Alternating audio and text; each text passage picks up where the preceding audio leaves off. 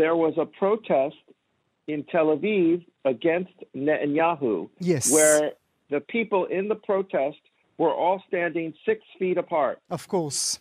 I could not believe that. I was like, this has set, that sent me a message that I can continue my work in the times of the coronavirus.